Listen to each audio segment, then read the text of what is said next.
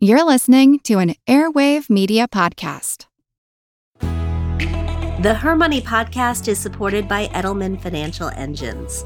Edelman knows that wealth isn't just about money.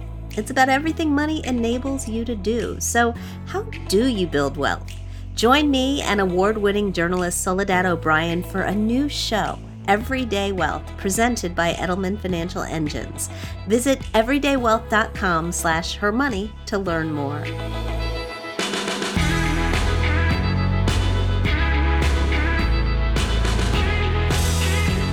Hey everyone, I'm Jean Chatsky. Welcome to a very, very special episode of the Her Money Podcast. As you just heard, Her Money has a new sponsor, and we could not think of a better moment to introduce you to them than on our 300th episode, in our very first episode of the new year. Edelman Financial Engines, for those of you who are not familiar, was founded on the belief that all investors, not just the wealthy, deserve access to personal, comprehensive financial planning and investment advice. And today, they're America's top independent financial planning and investment advisory firm. They have more than 150 offices and more than 1.3 million clients around the country.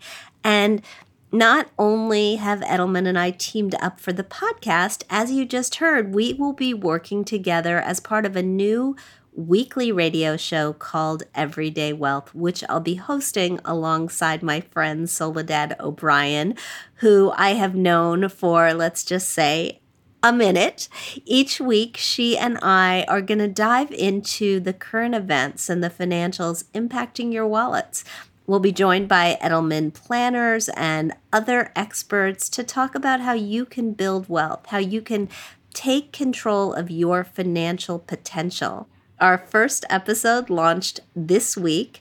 It's available in 75 markets across the country, including New York, Boston, Chicago, Los Angeles, and it's also available wherever you get your podcasts. And if I sound like I'm excited, it's because I'm really excited.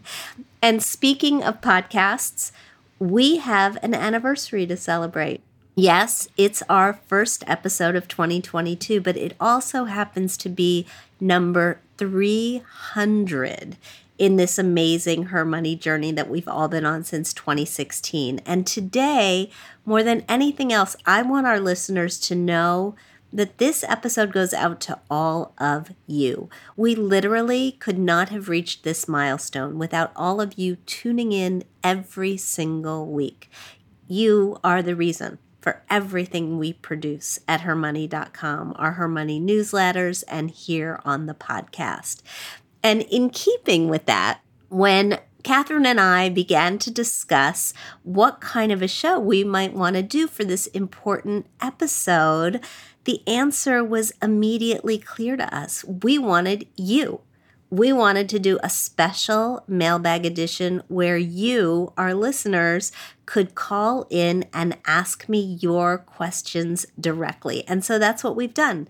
In the next few minutes, you'll hear me talking to four very special Her Money listeners who wanted to bring their mailbag questions to life in their own voices here with us today.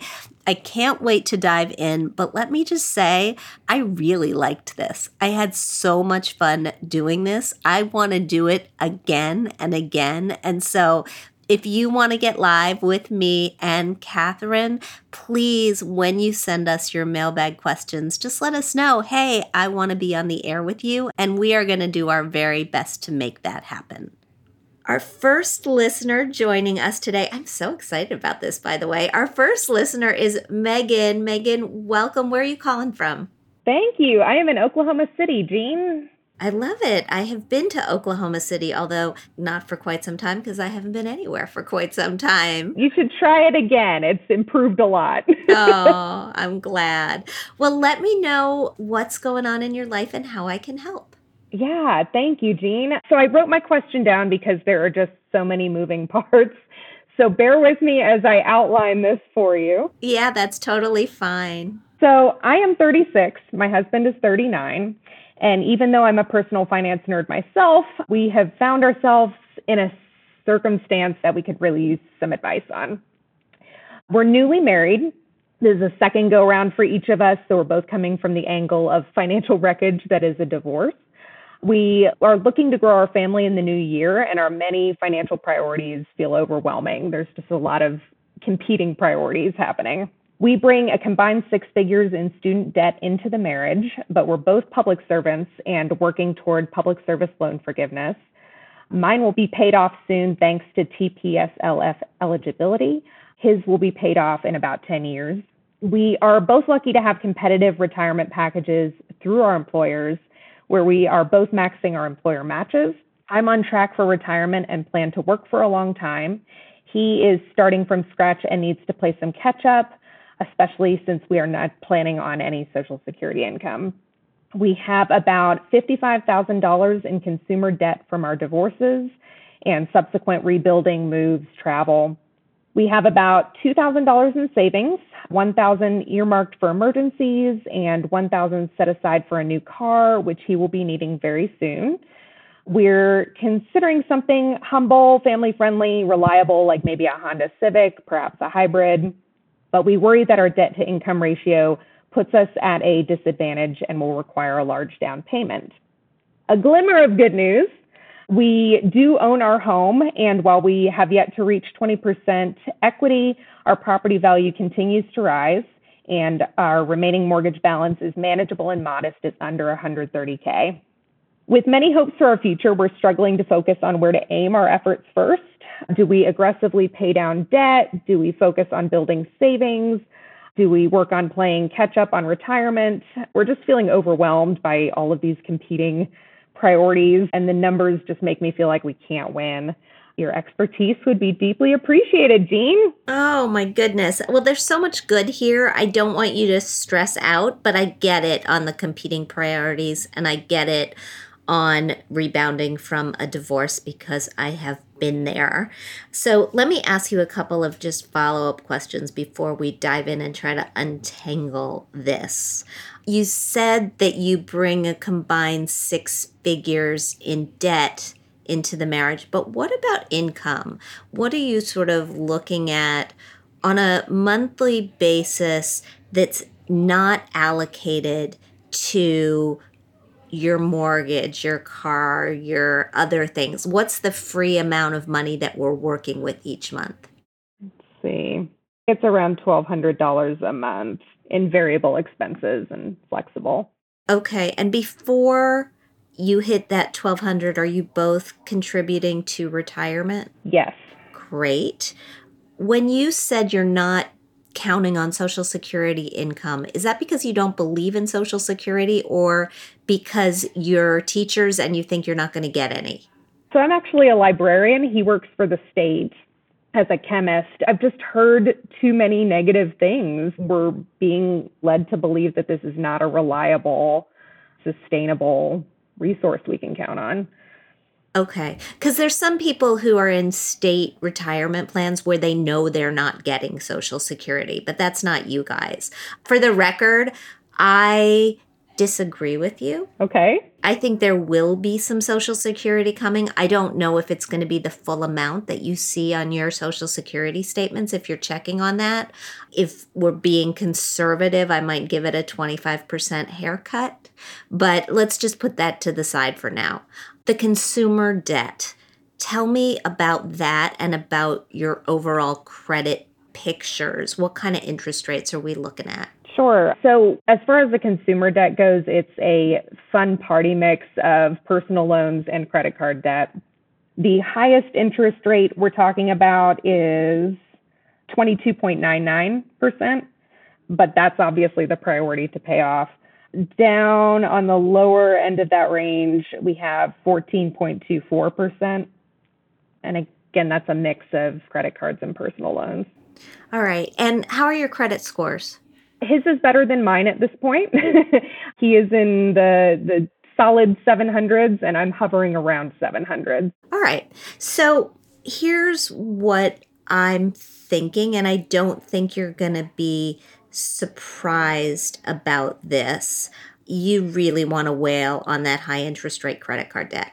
But before you do that, you should be looking to lower the interest rates if you can. And with your credit scores, you may be able to lower the interest rate. He may be especially able, if any of those cards are in his name alone, to just transfer a balance or request a lower interest rate. That sometimes works, doesn't always, but picking up the phone and calling the credit card companies and just asking for a lower interest rate may help you get out of this debt faster.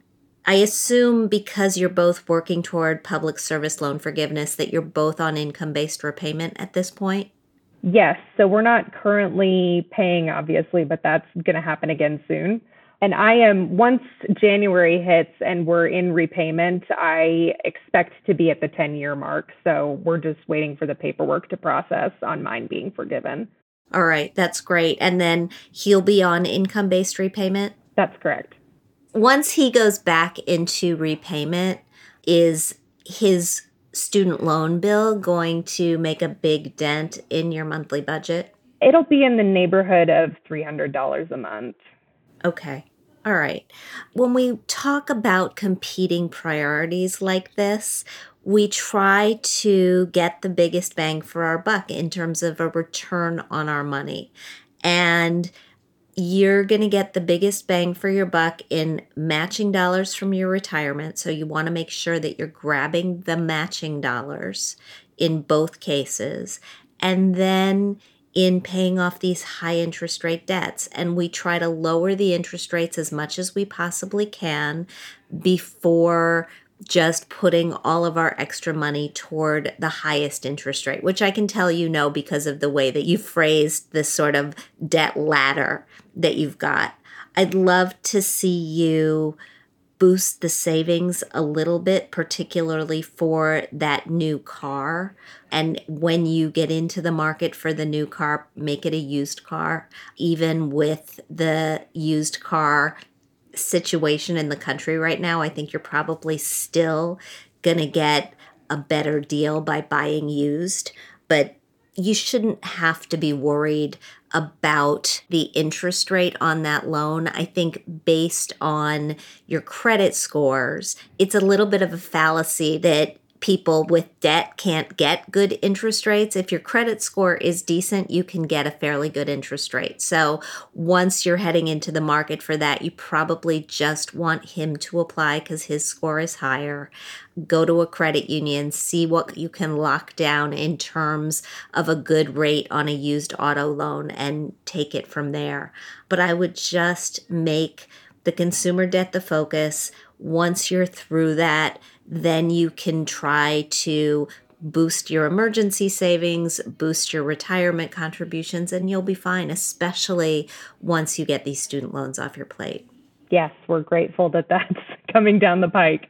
Does that make sense? It does. Yeah, I just think looking at all of these things and feeling like we have to do them all at once has been sort of paralyzing. It can make a lot of sense to just bucket them. You know, I mean, it's nice that you've been able to get on the public service loan forgiveness train. You've put those in a corner. You've been living your life, right? You bought a house. I mean, that is a huge accomplishment. So I would just order of operations here.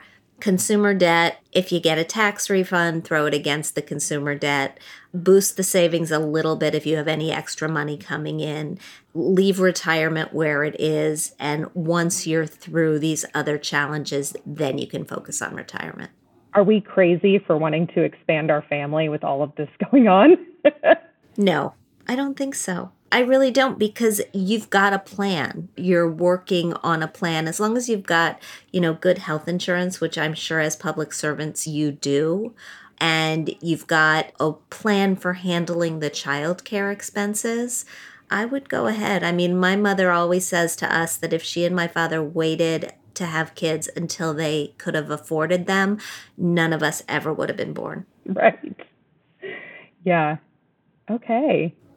All right. But keep us posted. Let us know how it's going and how you're doing. And I'm really glad to hear a positive public service loan forgiveness story. That system was so troubled for so long that just knowing you're about to get out from under is fantastic. Yes, it's great news. Yeah. Thank you so much for the call. Thank you, Jean. I appreciate your time. Absolutely. Our next caller is Janine. Hey, Janine, where am I getting you from today? Hi, Jean. It's great to be with you. I am calling in from Hoboken, New Jersey. Awesome. Right around the corner from me. Tell me just a little bit about you and what's your question? I work in financial services in Manhattan, and I've been here living in this area for over 15 years. I've made it my home. And when I'm not working, I like to keep a healthy lifestyle, cooking and exercising, and I do a lot of reading as well. Sounds amazing. So I have a question for you that I would appreciate your great guidance on so that I don't make a potentially costly mistake. A few years ago, my company's Thrift Savings Plan changed our investment options. At that time, if employees did not take action, our existing retirement savings in the plan were transferred to a target dated fund that was based on our age. And so at the time, I think I let inertia kind of keep my existing holdings in that assigned target dated fund, which is a 50-50 fund. It's based on when I'll turn 65 years old. I'm currently 37. But this target dated fund has grown since then. It's currently worth $400,000, which is approximately 80% of my Thrift Savings Plan. But I will note that at the time that this change occurred, I did change my future contributions to an asset allocation of various equity funds, and I'm currently investing my TSP contributions into a Roth 401k. So, Jean, I don't love the target dated funds since they only consider time to retirement as opposed to also considering market conditions. And so with that being said, I would like to transfer the retirement funds that are currently in the target dated fund into an allocation of stock funds that are offered by my company's plan. So my question is, when is the best time to do this transfer? Is it better to do it kind of now in the current market where it's on the higher end, meaning that I'd be selling the target date fund at high prices, but also reinvesting them at high prices, so it kind of washes out? Or I could wait for the market prices also to go down since I haven't added any new money to the target dated fund since it was transferred. So I may not incur a loss other than the earnings, and then I could buy the new shares at a lower price. Okay. So let me ask you a couple of questions overall. First of all, the money that you have in the target date fund, in the portion of the target date fund, you mentioned that it has grown. How's it done for you overall? What kind of an annual return are you getting on that money? Overall, I think, because right now the investment mix is majority of equities, and it's about 7% in bonds and cash. So right now, the mix has been okay, but I know that in a couple years, I can see that it's going to start to, as it automatically does, it will start to reallocate more towards the bond portion of the funds. And do you want to make this change because you don't want that to happen? Are you a more aggressive investor than this target date fund is allowing you to be? I think in the future, I will be on the more aggressive side because I have a lot of time still on my side. And so I feel like I can take a little bit more risk than what the fund will allow. And I think it's also important to consider the market conditions as well. Well, so let me just sort of back away from that too. Target date funds do consider market conditions. They consider things like inflation and they consider what's going on in the market. They may not be as actively managed as some other funds, but it's a misnomer to say that they don't consider them at all. But what I'm hearing from you is that you may want to be a more active manager of your own money. You may want to be thinking about things like the market conditions. You may want to be picking particular investments on your own. That's all fine. It's great if you want to be an active investor. The problem that most people have, and the reason that so many companies have made target date funds the default, is that even individuals who say they will rebalance their investments get caught up in the same sort of inertia that you described at the very beginning of your question, right? We think we're going to rebalance, but things are going so swimmingly, right? The markets are doing so well that it makes it really hard for us to sell at these high prices and plow money back into bonds, into fixed income, even when that is the right thing to do. And target date funds, they keep us honest. Now, one of the things that you didn't mention was the cost of the target date fund as opposed to those other stock investments. If the other stock investments are index funds, they're going to cost you less than being in a target date fund, and that may provide greater return to your portfolio over the next few decades. So that's something to consider as well. But the other thing to just consider is your emotional fortitude, your ability to, as you age, make the right call to take a little bit of money off the table, to take a little bit less risk. It's something that we all have to do as we close in on any goal. And one way that some people have sort of gamed the system is to take the money out of the 2050 fund and move it to a 2055 fund or a 2060 fund. That's going to force you to be a little more aggressive because it puts you on a glide path for somebody a little bit younger than you. But you can also just pick your own mix. You can put your money into a managed portfolio if your Thrift Savings Plan offers that option, or you can go it alone. As far as the other part of your question, when to make the change, I don't really think it matters. You don't have any sort of a taxable event here. And when we think about that, that's sort of usually the big consideration. As far as selling when the market is high versus selling after the market has pulled back, you're largely in stocks right now. It doesn't sound to me that you are going to change that in any big way right now. What you're doing is kind of reasserting control over your mix. And so I don't think it matters. I think you could do it pretty much whenever you want. Okay, that's great and that's helpful. And I guess a second part, a follow-up question would be is whether it would make sense if I wanted to do this and think that I can keep to the schedule. I will say that I know I let inertia kind of keep me here, but since that time, I think I've taken much more control over my finances and looking at them and kind of like staying on top. But I understand that in 30 years, the situation might be different. But if I did want to continue this and move the target date fund either into like a further dated fund or into a mix of stocks, is it better to break it up and to do it into smaller chunks over time? Or does it make a difference than just to do it all at once?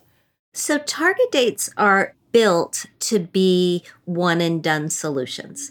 When people put money into a target date fund at a 401k, not everybody does this correctly, but you're meant to put all your money in there because it provides you with automatic asset allocation. And there's a lot of research that shows that asset allocation is the factor that's responsible for your investment success. It's not so much the investments that you put in the buckets of stocks and bonds and cash. It's the percentages of stocks and bonds and cash to begin with.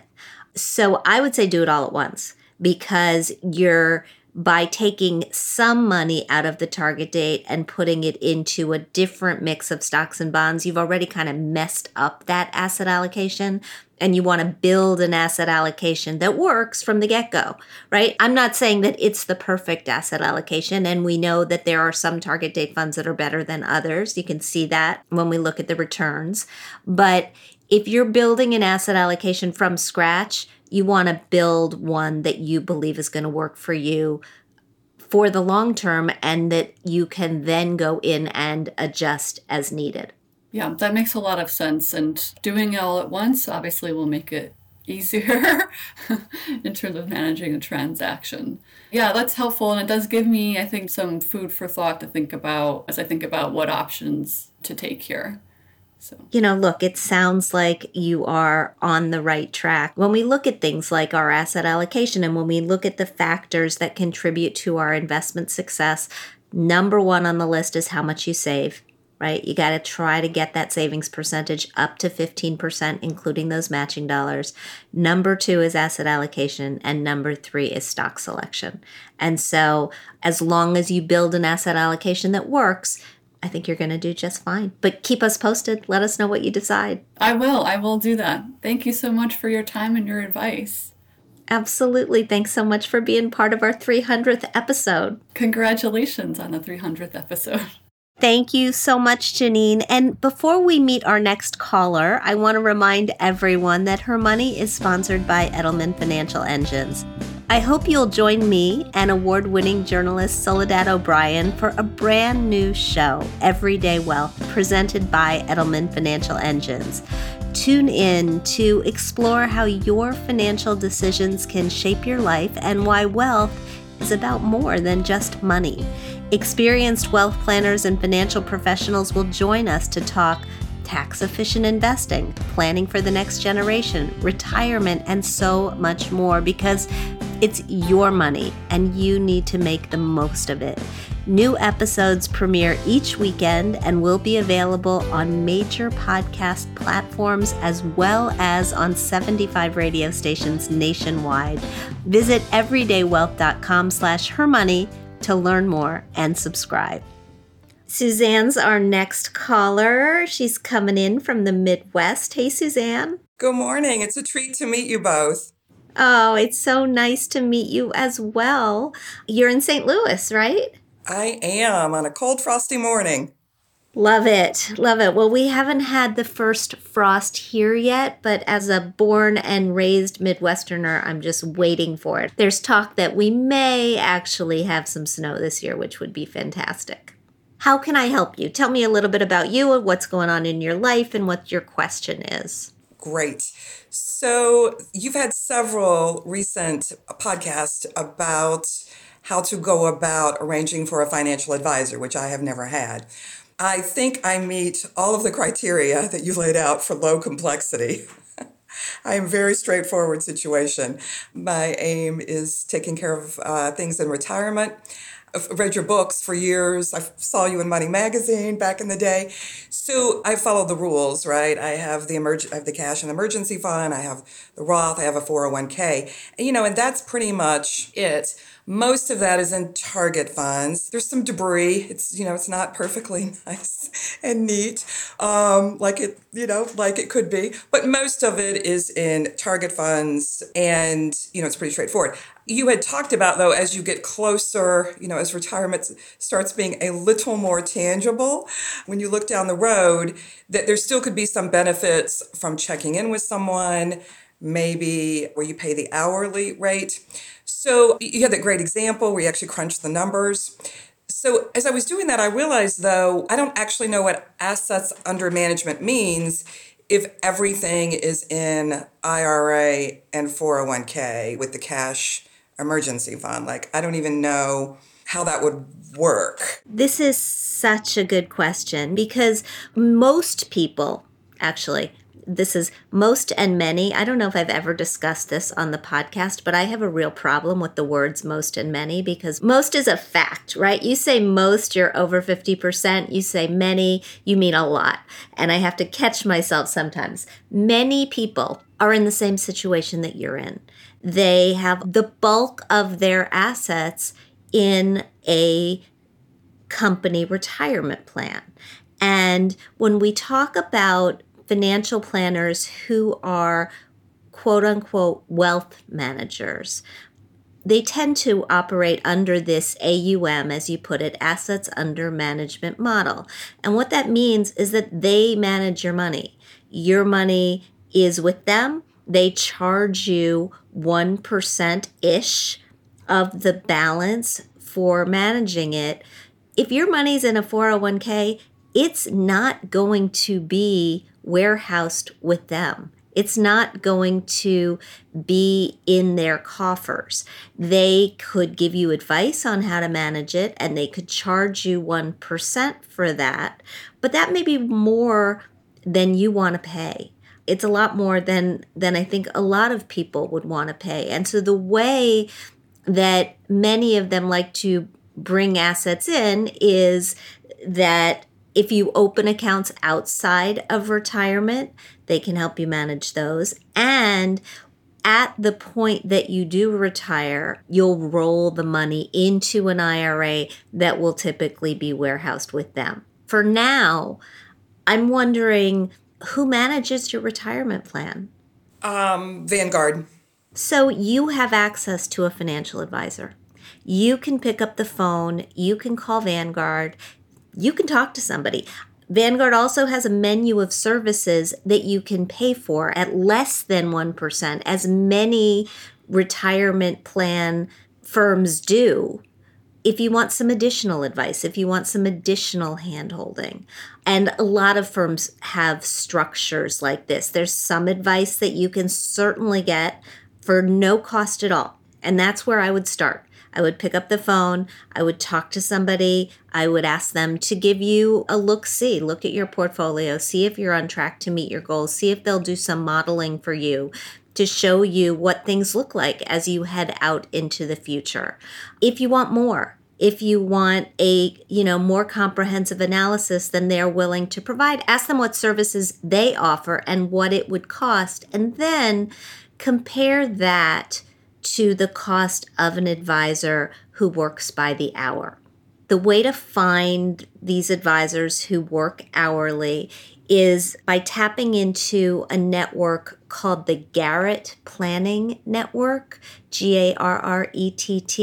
They have a pretty big database of advisors who are willing to work by the hour. And I think, with a combination of the two, you should be good to go. That's fantastic. Okay, that's very helpful. Thank you. Yeah, no worries at all. There's so many different models, and there's no one size fits all. So I think you'll be able to fairly quickly get a grip on what works for you. But good for you for stepping up and saying, I know I'm 10 years out and I want to make sure that I've got my ducks in a row. Exactly. I appreciate that. I love your phrase. I think it was in your Women with Money book of don't meddle. And I have generally followed that advice. Can I ask another question? You can ask anything you want. So the podcast has been just fascinating, very diverse, all kinds of different scenarios and different speakers. One of the things I sometimes struggle with is that, I'm listening to you in the car when I'm out for a walk, and sometimes there are actionable items. I think, oh, right, I want to check into that, this thing Jean is talking about. Should I change to the 401k Roth, right? Oh, I need to look into long-term care insurance whatsoever. And as you will not be shocked to hear, since there is no deadline for those actions, many of them kind of end up in this sort of vague to-do list someday. And then sometimes when I am wanting to move forward, I have trouble accessing the specific guidance that you had given. I almost need a way to have an index for Jean, a table of contents where I could quickly say, what did she say about the Roth 401k versus, the pros and cons versus or whatever the issue is. So I don't know if you have guidance about that. I don't think I'm the only one who things happen when there is a deadline. No question. And I would say, the advice that people give you about your dreams when you're sleeping, that if you want to remember them, you just make a note by your bedside table. Now, I don't want you writing when you're in the car, if you're listening in the car, but you could use your voice memo on your phone, right? Just to, send Suzanne a note to put a date on the calendar by which to do this. I find if I schedule things, I schedule exercise on the days when I know that it's going to be really, really tough to get it done. I will block out, Jean is going for a run, and that way it actually happens. And so if you schedule it in your calendar, maybe along with just a notation about this was the podcast that aired on a particular date, or this was the podcast number 243, right? So that you can, about mailbag, So you know it was in the mailbag section. You know that you want to go back to it in that way. That would, I think, work. The other thing to keep in mind is that we put transcripts of all the episodes up on the website, hermoney.com. We also put up comprehensive show notes that Catherine takes a lot of care to put together. And hermoney.com is searchable. So if you're looking for a particular resource, you should be able to just go to the website and search for it, and it should pop up for you. Okay, that's fantastic. Yeah. And I appreciate your point about the specificity. That's one of the things I so appreciate about your podcast. Sometimes there'll be a speaker who's saying something that sounds nice, but it's, you know, kind of vague and non-specific. And I'll be thinking, okay, but how would I go about that? And then you will say, could we dig into some specifics of how people would go about that? So yeah, I appreciate the point about actually putting things on the calendar and kind of having that time. I think you and Catherine had mentioned having a rebalancing podcast, making a plan for that. Yeah. Yeah, for sure. Suzanne, thank you so much for calling in. It's been such a pleasure to talk to you. Thank you for me as well. And it's just lovely to get to meet you in person. Thank you. And the whole team. Thank you for everything you're doing to support us with our financial goals. It's very much appreciated. Well, thanks for being part of our community. Before I move on to our next caller, I also want to remind everyone that Her Money is supported by BCU. BCU understands that financial freedom doesn't happen at one single point, but rather at many different stages of life. That's why BCU is here today for your tomorrow with support available at every stage of your financial journey.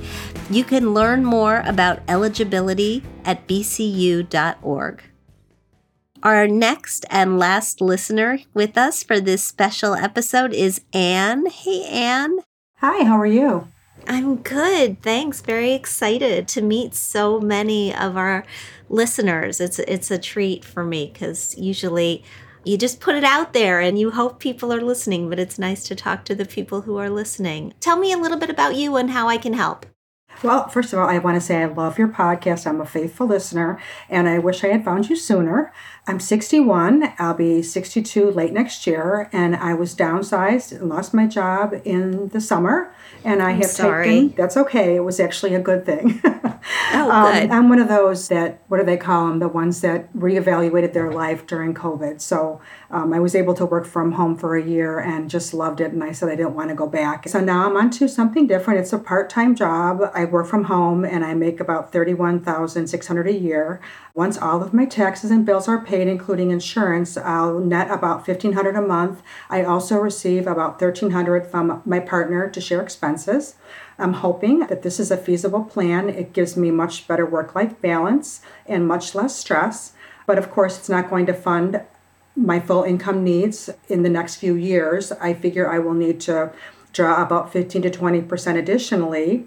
And financially, my situation is such that I have $245,000 in a high-yield savings account. I have $750 in retirement accounts. $70,000 approximately is a Roth, which I am leaning towards contributing to this year. My house is paid off and worth about $415,000. I'm not expected to need anything major anytime soon as far as repairs. My vehicle has about 50,000 miles on it and is paid off, and I'm basically debt-free. My plan is to draw down my cash account in the next few years and wait to draw Social Security until I'm at least 65, hopefully more at full retirement age, which is 67. Once I'm 65, my medical insurance costs, God willing, I remain healthy, should go down, and I can theoretically try to earn more money since I will no longer have to be so mindful of keeping my income low since I am now insured through the marketplace. I'm getting a decent subsidy by keeping my income low.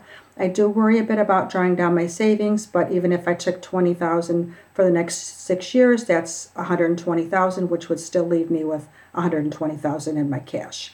For whatever it's worth, I will be receiving a small inheritance of about $65,000 in the next few years. My Social Security at 62 is $1,300 a month. At full retirement age, it's $1,930 a month. And at 70, it's $2,397 a month. I do not plan to touch any of my retirement accounts in the next several years and continue to let them grow. I may pick up a part-time job for cash on the side, but do not want to count that in since it's unknown. Also, aside from this year, I am not sure I will fund a Roth depending on how my savings account looks. I'm trying to live frugally, but I am in need of nothing and I feel very blessed. Does this sound like a safe plan to you? I guess I'm looking for a second opinion. Thanks for listening. Yeah, this sounds like you've really checked all the boxes, actually. The one thing that I am sort of seeing as a potential risk in all of the different expenses that you laid out is the health insurance prior to Social Security and Medicare, right? Right now, the subsidies are really, really generous. They've been especially generous the last couple of years. We don't know how long that's going to continue. And so I would just keep an eye on that. Also, you said you think you're going to need about 15 to 20% a year additionally. You mean $1,000, right? Yes, that is what I meant. Sorry about that. Okay. Yeah, no. That's totally fine. I might look to invest some of that money that's in a high-yield savings account in order to grab some additional return. So right now, I don't know if you've read anything or heard anything about I bonds. I usually do not recommend, specific investments. It's, for me, I'm usually let's diversify, let's make sure your bases are covered, let's make sure your asset allocation is correct. But right now we've got an opportunity in I bonds. For the next year, they're paying 7.2%. That's guaranteed. These are Treasury bonds. There's nothing safer. Once we get the inflation reading for the next year, they may pay a little bit less depending on what happens with inflation. I guess if inflation is not transitory and it continues to roll, they may even pay a little bit more. We'll have to see about that. But each person is allowed to put $10,000 a year electronically into I bonds through a Treasury Direct account that you basically just open online. I might move $10,000 a year into that, at least for the next couple of years. If you need to get at the money, you can't get at it for 12 months. And then at that point, if you need to get it before it's been in there for 5 years, you'll pay a penalty of 3 months interest. But considering what we're earning, i.e. nothing in high yield savings accounts right now, I don't really feel like that penalty is much of a penalty at all. Otherwise, I think you're doing okay. I mean, the only thing I'm looking at is the amount of money that you've got in that high yield savings account, knowing that you don't really need a good $125,000 of it at least for the next 5 years, and thinking you could invest that and maybe get a little bit of a greater return. Well, that makes me feel good. And I have been looking at the I bonds. Actually, it has sparked my interest lately, so I do appreciate that input. I think it sounds good. And, I don't know what your partner's financial situation is, but each person is capped at $10,000. And so if the two of you did it, that's $20,000 and an even greater return. Sure, that's a great return right now. Yeah. Any other follow-ups? I mean, it sounds like you've got it all together. Are you enjoying what you're doing now? I'm loving what I'm doing, and my quality of life is so much better, I have to tell you. At first I'm looking at it like retirement, but it's really kind of more a semi-retirement because I am still working and I am still bringing income in. I'm almost looking forward to getting a little older with the Medicare because that will be a savings for health insurance. That's probably the only good thing about getting older. But yeah, I'm totally enjoying my life right now. I'm not one of those people that gets bored. I still have things I want to do and feel like I don't have enough time in the day. So yes. My husband's best friend since he was 8 went on Medicare in the last year, and he said it was like getting a big fat raise. That's awesome. Yeah. Well, thank you. Thank you so much for being part of our show. Oh, thank you. I love you guys, and thank you for taking me. Oh, we love you too, and keep us posted. Thank you so much for joining me today on Her Money, and thanks to all of you, our incredible listeners, for not only tuning in to listen to our show, but also calling to speak with me, Megan, Janine, Suzanne, and it was an honor. And I am thinking of all of you as we head into 2022. Honestly, as I said at the top of the show, I really like this. I'd love to do more of these shows in the future. So if you'd like to join us for a future episode, please write to us at mailbag@hermoney.com. Catherine will pick your note up and get you scheduled for a future show. We also hope that in the next couple of weeks, you'll take our podcast listener survey. This year's survey is especially important to us because we're asking if you'd like to join our Her Money Council. If interested, you'll become one of our advisors. You'll weigh in on research, events, content, big ideas for the brand, and often have direct lines to the Her Money team. If you're not interested in the council, well, we still want to know what you think. We still want to hear from you because you've helped shape this show since the very beginning, and this year is no different. You'll find the link in the show notes and on the hermoney.com homepage. And finally, if you like what you hear, I hope that you'll take a moment to subscribe to our show at Apple Podcasts. Leave us a review. We love hearing what you think. We'd like to thank our sponsors, Edelman Financial Engines and BCU. We produce this podcast out of CDM Sound Studios. Our music is provided by Video Helper, and our show comes to you through Megaphone. Thank you so much for joining us, and we'll talk soon.